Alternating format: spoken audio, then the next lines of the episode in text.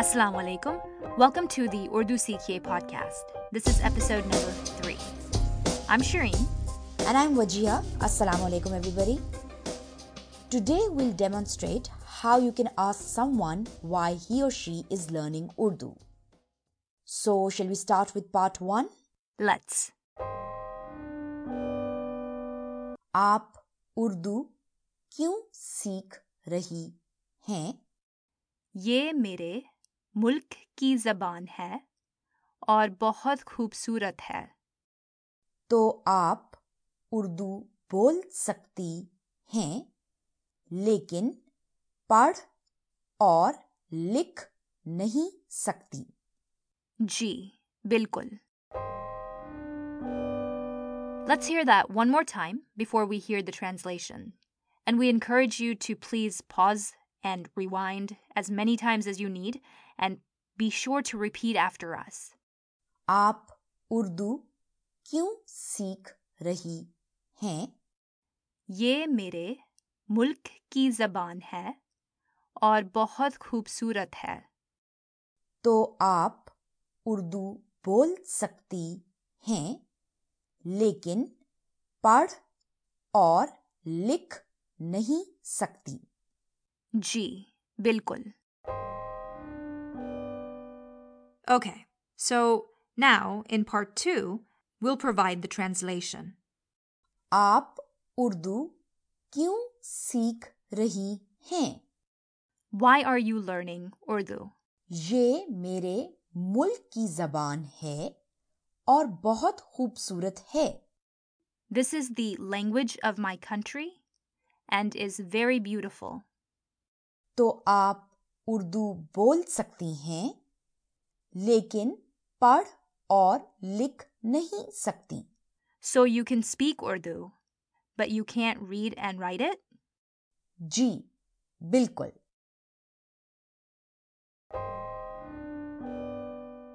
Now, on to part three, where we examine each line in more detail. So, the first statement is आप उर्दू क्यों सीख रही हैं What does that mean, Shireen? Well, ab means you, and of course it's the formal case. And if you want to learn more about the three different ways of saying you in Urdu, then you should listen to the first episode if you haven't already. So, ab means you, and Urdu is referring to the language. And kyun is a question word, meaning why. Question words come immediately before the verb like it does in kyun seek rahi hain. So literally, aap Urdu kyun is translated as you Urdu why. And seek rahi means learning. The ing in learning is brought in by the rahi because seek alone means learn. So then seek rahi together makes it learning. And hain is our to be verb. In this case, it translates to are. So the full question then is why are you learning Urdu? Aap Urdu kyun seek rahi hai? Well done. The to be verb in Urdu is hona and it will always come at the end of a sentence. Some examples are मेरा नाम वजीहा है मैं खुश हूँ मैं इस्लामाबाद से हूँ That's right. Wajiha, how would I ask, why are you learning Urdu to a man? To ask a male why he is learning Urdu, you would simply change rahi to rahe. So it would be आप उर्दू क्यों सीख रहे हैं Let's talk about ये मेरे मुल्क ये means this and मेरे मुल्क means my country. मेरे meaning my and mulk meaning country. What about ki? Well, ki here means of, which is a postposition. And those of you who listened to the first episode may remember that the postposition is the equivalent to the English preposition. Right. Let's move to the next two words before we come back to talking a bit more about the postposition key. So the next two words are zaban hai. What do they mean? Well, zaban literally means tongue. And in English, we do say mother tongue when referring to language. So zaban here means language. He is the to be verb, and in this case translates to is. And we should already know the next word, or. It means and. So ye mere mulk ki zaban hai means this is the language of my country. Let's discuss the second part of that rather long sentence. So bahut khoobsurat means bahut is a good word to know. It means very or a lot. It places emphasis on the adjective which in this sentence is खूबसूरत, meaning beautiful. So together, बहुत खूबसूरत means very beautiful. Right. An example using बहुत is बहुत बीमार, which means very sick. So the full sentence is ये मेरे मुल्क की जबान है और बहुत खूबसूरत है। शीरीन वट डज ये मेरे मुल्क की जबान है और बहुत खूबसूरत है mean? It means this is language of my country and is very beautiful let's move to the next line तो आप उर्दू बोल सकती हैं, लेकिन पढ़ और लिख नहीं सकती। This translates to To simply translates to so. Aap Urdu, we said earlier, means you Urdu. Bol can mean speak or tell. In our case, it means speak. Sakti hai refers to the ability to do something, so it most closely means can. If I say मैं बोल सकती हूँ, then I'm saying I can speak. So तो आप उर्दू बोल सकती हैं means so you can speak Urdu. Let's examine the next few words in that question. लेकिन पढ़ और लिख means Lekin means but. It's another one of our conjunction words. Pad means read. And as we said before, or means and. And finally, lik means write. If I were to say them alone, then they'd become commands. If I say pad, then I'm simply saying read. So together, lekin pad or lik means but read and write. Before we complete this line, let me ask our listeners how would I ask a man? So you can speak Urdu, but can't read or write it?